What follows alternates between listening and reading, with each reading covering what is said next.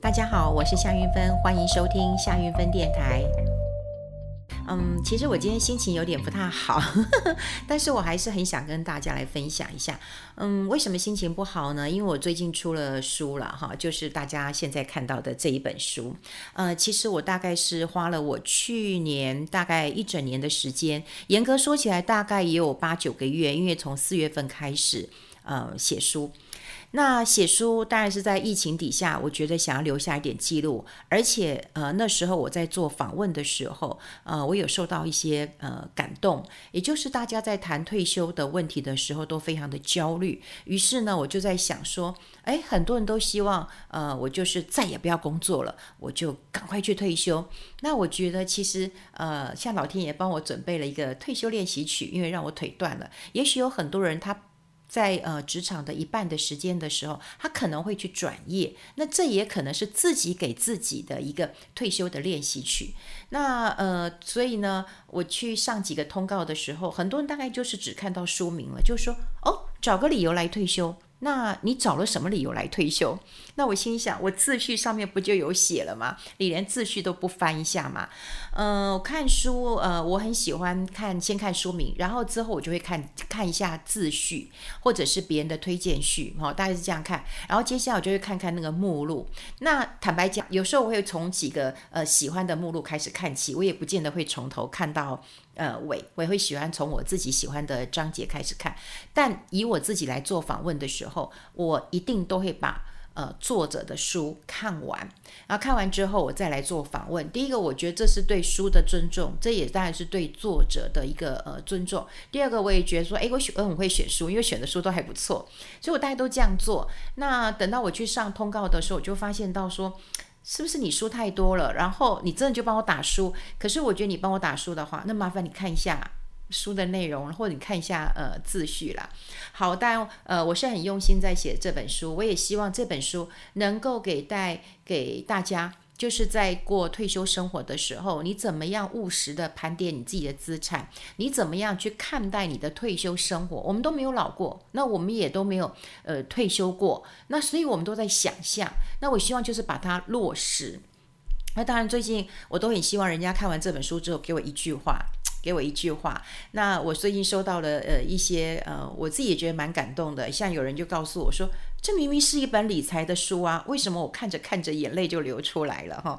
那当然有人跟我说这是呃生命之书，那我相信你看过了，你就跟我有这样的一个共鸣了。好，心情呃不太好。那因为我觉得书真的是需要一些影响力，需需呃书谈书需要一点共鸣，所以我跟作者呃有时候我们谈书的内容，又从书的内容去延伸出去。因为我们一本书其实是写了非常的多，然后会经过跟呃主编啊、总编啊讨论，然后会有一些的修改跟调整的。所以呃这很像我们去。呃，看电影啊、那你会觉得哇，电影是这样。可是你问演员，他其实不大知道故事会怎么样的，呃，就是电影会怎么样的呈现。所以那时候我看到书的时候，我自己也是觉得蛮期待，就啊，我是这样写的。那呃，编辑再加上美编出来会一个什么样貌，我自己也蛮期待。目前当然这本书还有点错字，我也很蛮希望你跟我讲有哪些错字，我自己都呃发现了一些错字了哈。好，我希望呃改变这样子一个不舒服的。呃呃，气氛，然后我也希望能够多倡议一点，就大家一起来看书。那我希望书能够对呃对你有一些改变的。那我今天要聊什么？其实在我书上当中也有提到了，就是说在我们年纪比较大或者我们准备退休的时候啊，我们不可以啊做这个呃这个资产哦比较这个呃积极的一个投资。那我再简单讲一下，什么叫资呃积极资产的投资呢？就股票。哦，就算说你今天呃你很喜欢呃这个买股票，可是到了你退休了之后，你股票的那个比例也要下降。但我今天看到一个呃报道很有趣啊，真的很有趣啊。这个是呃台湾呃金融研训院，那么他跟富邦投信那一起从二零一七年就做了一个研究，就发现到说哦，台湾的人哦在六十五岁以上的哈，六十五岁以上，我想大家都进入退休族了哈。有百分之六十以上的人都喜欢投资股票，啊，都喜欢股票，而且以股票为最重要的投资工具啊，哈。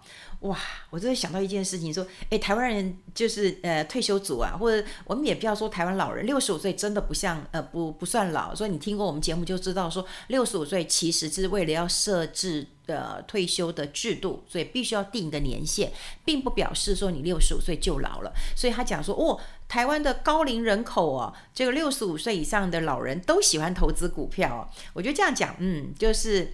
听起来就不太舒服啊，但我总觉得啊，他还而且他还下了一个标题，我觉得很好玩。他说台湾老人的心脏比较大颗，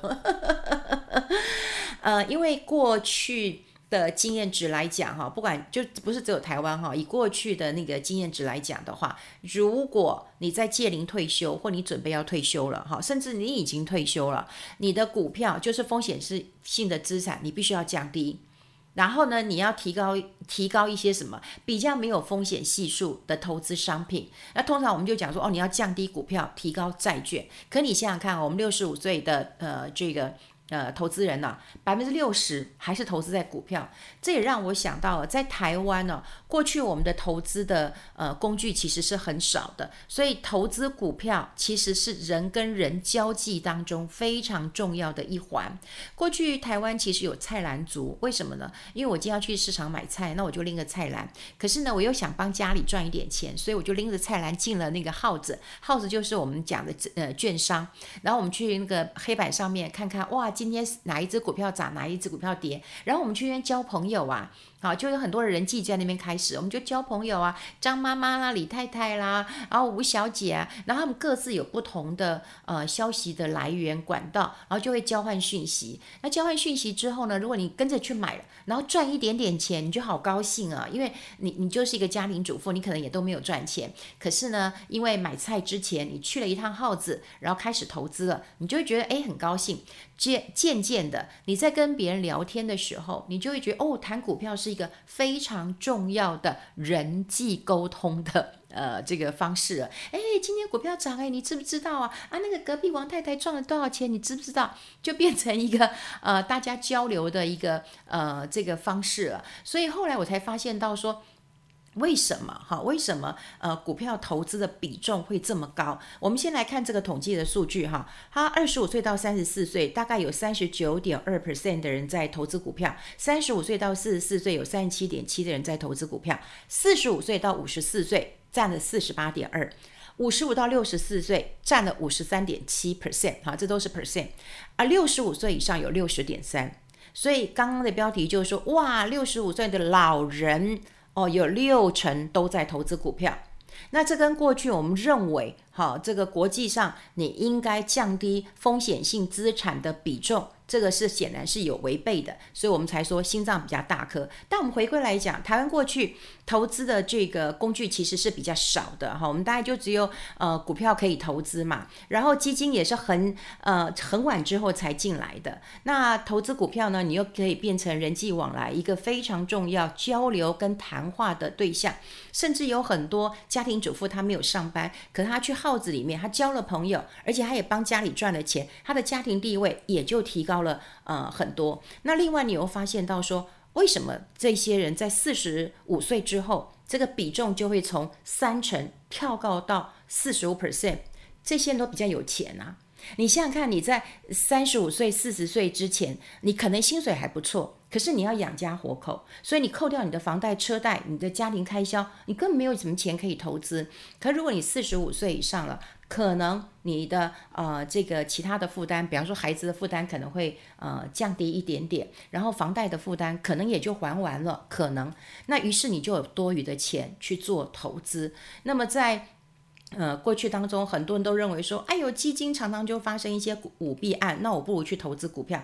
所以在台湾投资股票，第一个就是很盛行，因为早年延续下来的，每个人都会知道说，哎这个股票。呃，这个你你大概都会听到，呃，隔壁邻居，连我妈妈去市场买菜，都会有人给她报名牌的，所以报名牌其实会成为一个很普遍的现象。那另外就是，呃，台湾其实我也必须讲，其实台湾证券交易所他们的重大资讯做得还不错，所以如果你想要知道一些公开的讯息，并不难。那另外报章杂志也有规定说，啊，你上市公司，你十月你每个月的十号，你就要公布上个月的营收。对不对？然后你那个呃月底你就要公布上个月的获利，所以如果你要追踪这些数字，基本上是不难的，也就是我们的资讯还是算是呃蛮开放的，这也是让我们台湾的呃投资朋友们会很喜欢股票的关键。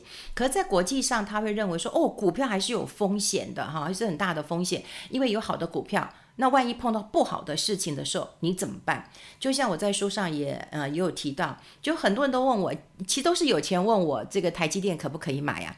台积电很贵嘛，哈，对不对？你看现在五百多块了，五百三、五百四了，哈。那你就它比较贵。那如果说你今天你是退休族，你忽然需要用钱呢？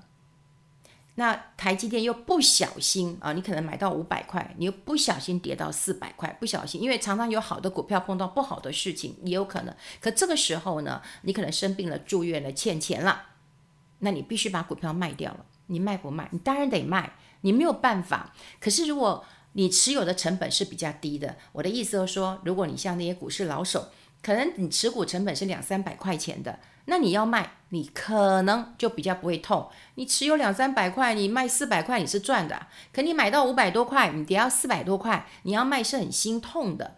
所以我就跟大家讲，在你要进入退休的时候，你真的真的要降低一下这个股票的一个比重，因为太高的比重，其实对你来讲，万一你又没有一些呃这个钱放在。呃，银行当中的话，这就是逼得你一定要去卖股票。我、哦、这个是很纠结的哦，这个是很纠结的。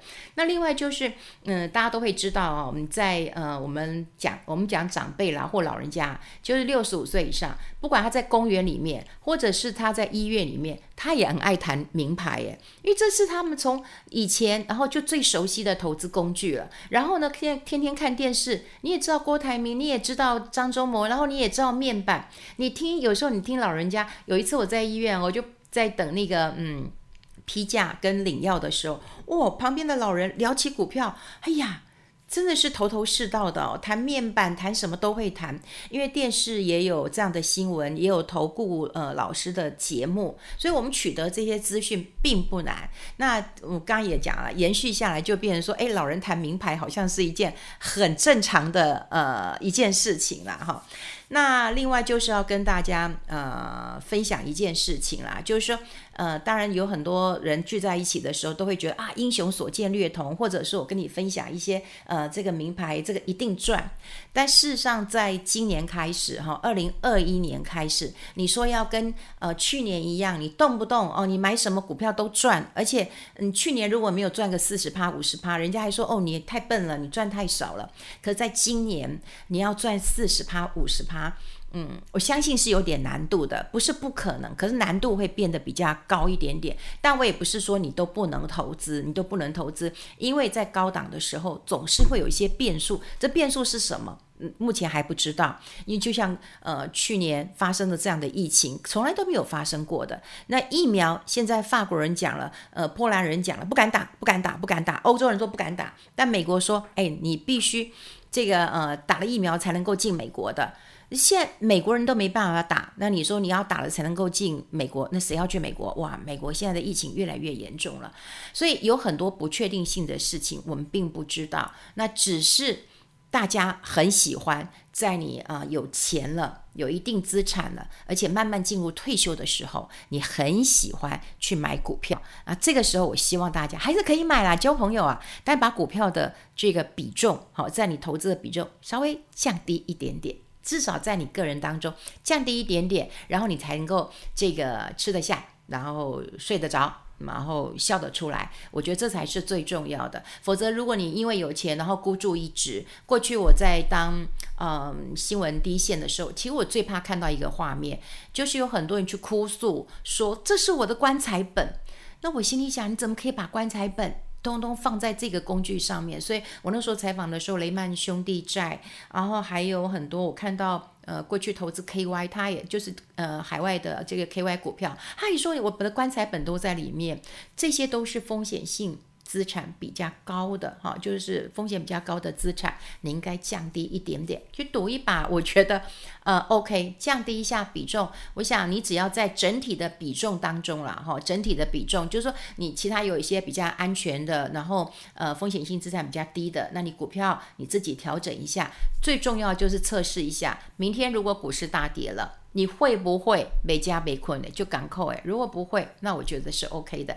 好，我今天看到这个呃研究，然后跟大家来做一个呃提醒了，希望你能够留意一下。谢谢你的收听，我们下次再见喽，拜拜。